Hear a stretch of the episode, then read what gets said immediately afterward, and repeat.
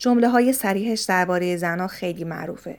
دخترها و زنهای زیادی توی دنیا از این جملاتش استفاده می‌کنن. توی فضای مجازی توی پروفایلاشون و لابلای حرفاشون. جمله مثل اینکه زن بدون مرد مثل ماهی بدون دوچرخه است. جمله که حتما جایی دیدین یا به گوشتون خورده احتمالا. یا این جمله که الهام بخش زنای زیادیه مخصوصا تو حوزه جنبش زنان. میگه تا زمانی که مردان در خانه با زنان برابر نیستند زنها هم نمی‌توانند بیرون خانه با مردها برابر باشند.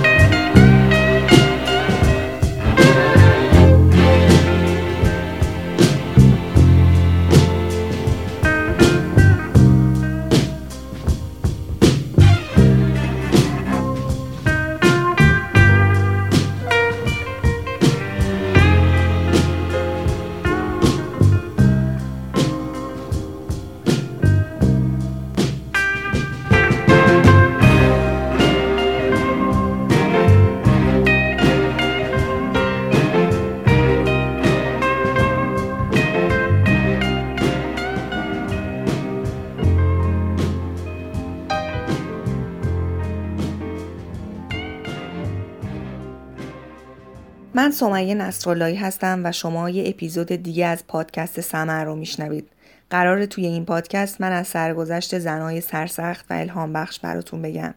این اپیزود که دومین اپیزود سمر هست مربوط میشه به گلوریا استاینم.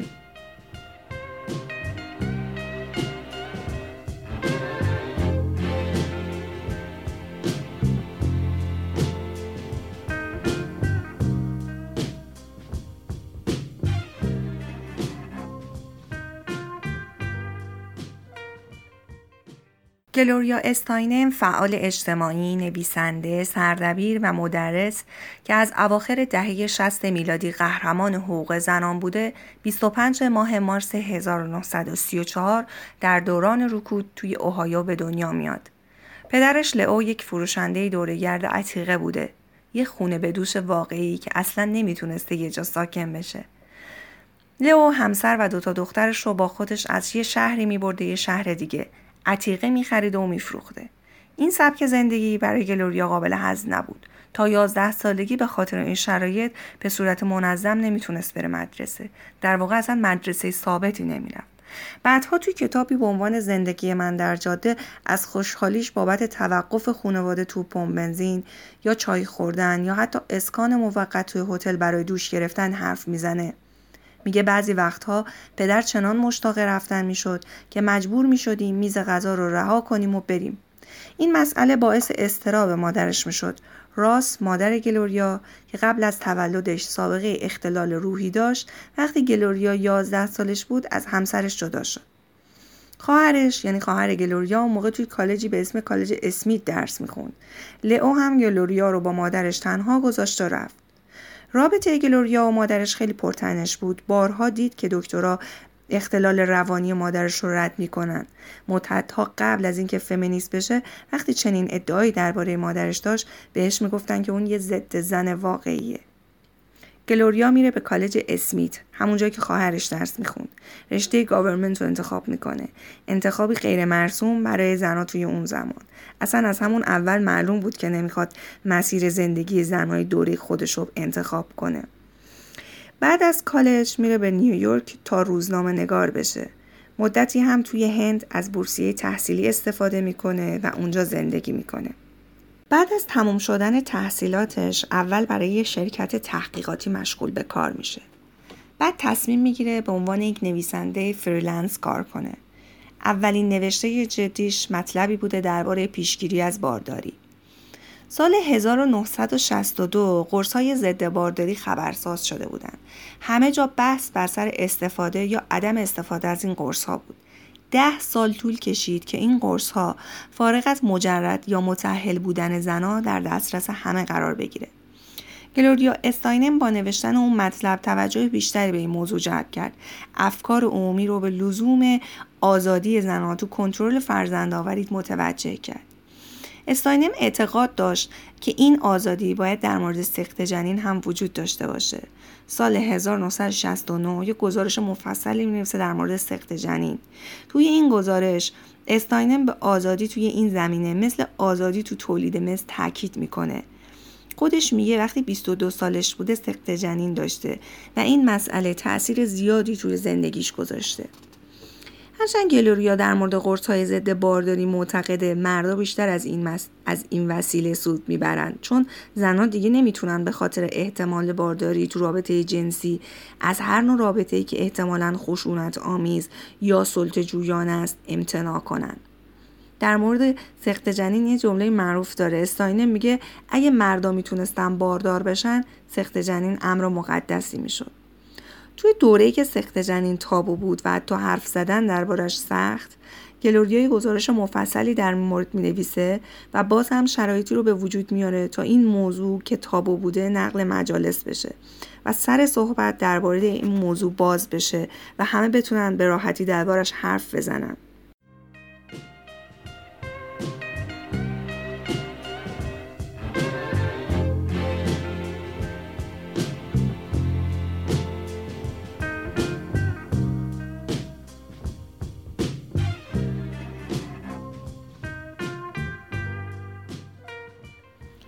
استاینم بعد از گزارشش درباره سخت جنین دیگه به عنوان فمینیست رادیکال شناخته میشه. توی این دوره بیشتر درگیر جنبش زنان میشه و توی همین زمان نظرات فمینیستی شد توی مقالاتی مطرح می‌کنه با عنوان بعد از قدرت یافتن سیاهان نوبت آزادی زنان است. سال 1963 استاینه ماجرای پلی بوی رو مطرح می‌کنه. اون توی گزارشش میگه که bunny ها تو club Playboy نیویورک مورد سوء استفاده و آزار جنسی قرار می‌گیرن. bunny ها پیش هایی بودن که توی club Playboy کار می‌کردن و به این پیش خدمت ها از این لحاظ که شمایل خرگوش داشتن یعنی تل‌هایی به شکل گوش خرگوش میذاشتن شکمبند زنانه و گردنبند و دستبند داشتن و حتی یه دم کرکی بهشون می‌گفتن bunny.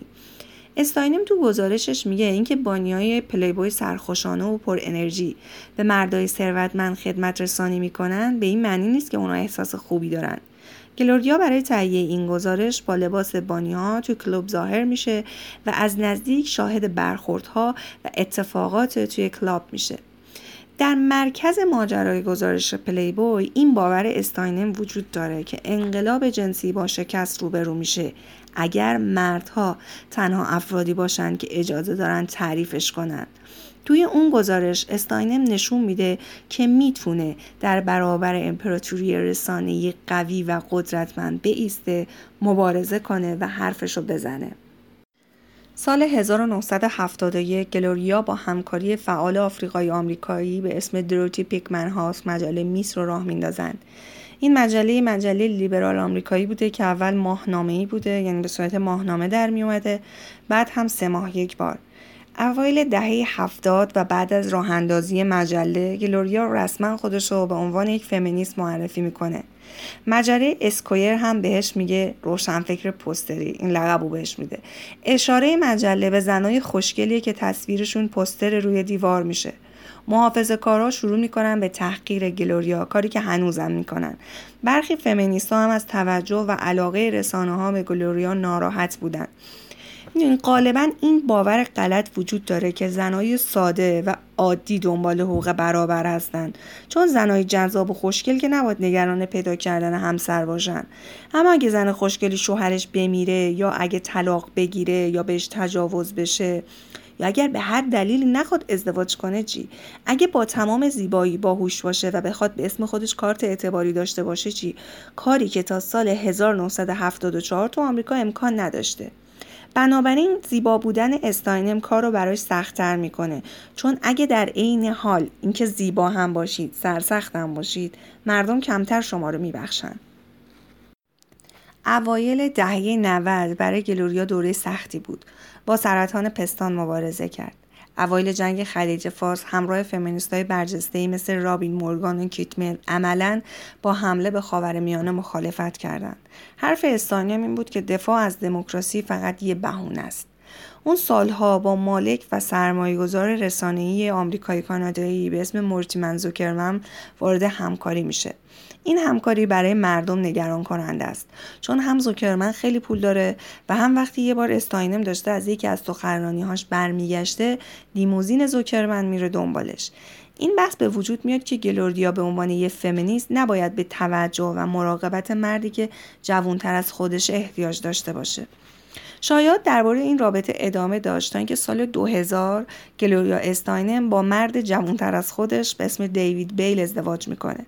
دیوید بیل پدر یک بازیگر معروف بود و خود این آقا فعال محیط زیست و طرفدار حقوق حیوانات بوده. بیشتر واکنش ها به این بود که مردم می‌گفتن ما فکر می‌کردیم اصلا گلوریا استاینم ازدواج نمی‌کنه و از ازدواج متنفره. اما استاینم در جواب این افراد میگه من تغییر نکردم. شرایط ازدواج تغییر کرده. ما سی سال در ایالات متحده تلاش کردیم تا قوانین ازدواج را تغییر دهیم. اگر بر فرض سالها پیش ازدواج می‌کردم نامم اعتبارم و بسیاری از حقوقم را از دست می‌دادم. این به هیچ وجه درست نیست. عادلانه نیست. اما حالا امکان ازدواج برابر وجود دارد.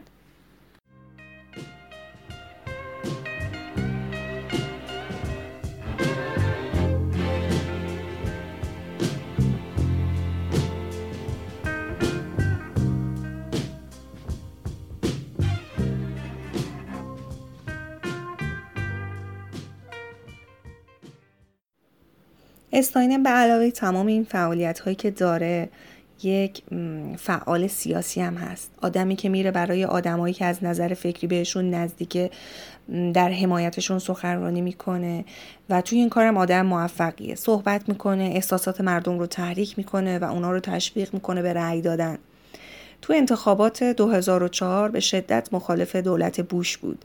در مورد بوش یه جایی میگه اگه بوش انتخاب بشه سخت جنین دوباره تو این کشور جور میشه و یه بار دیگه تو بستون وقتی داشته برای والدین بچه ها سخنرانی می‌کرده میگه بوش برای سلامتی و امنیت خطرناکه.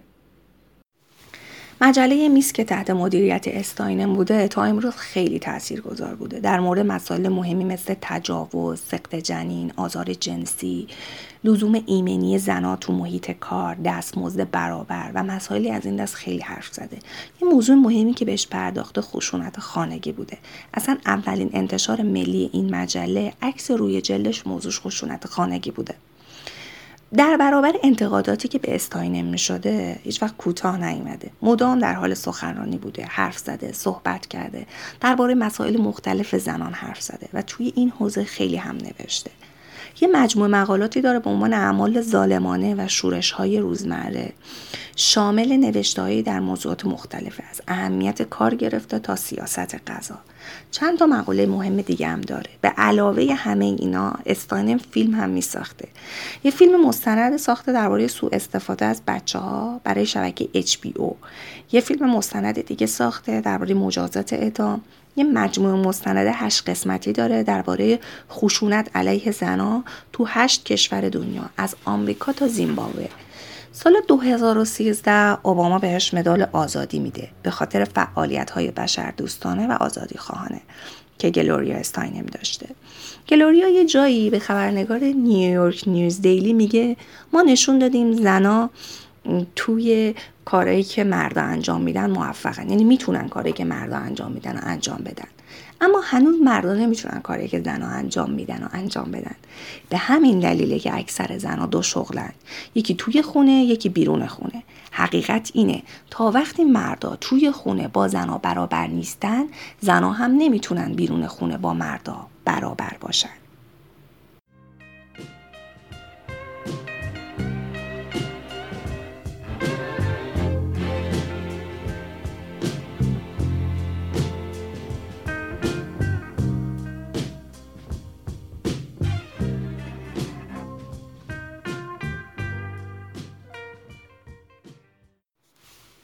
حالا گلوریا استاینم تو دهه 80 زندگیشه. 25 مارس 2014 تولد 80 سالگیشو سوار بر فیلی در بوستوانا جشن گرفت. بعد رفت هند و بعد هم کالیفرنیا.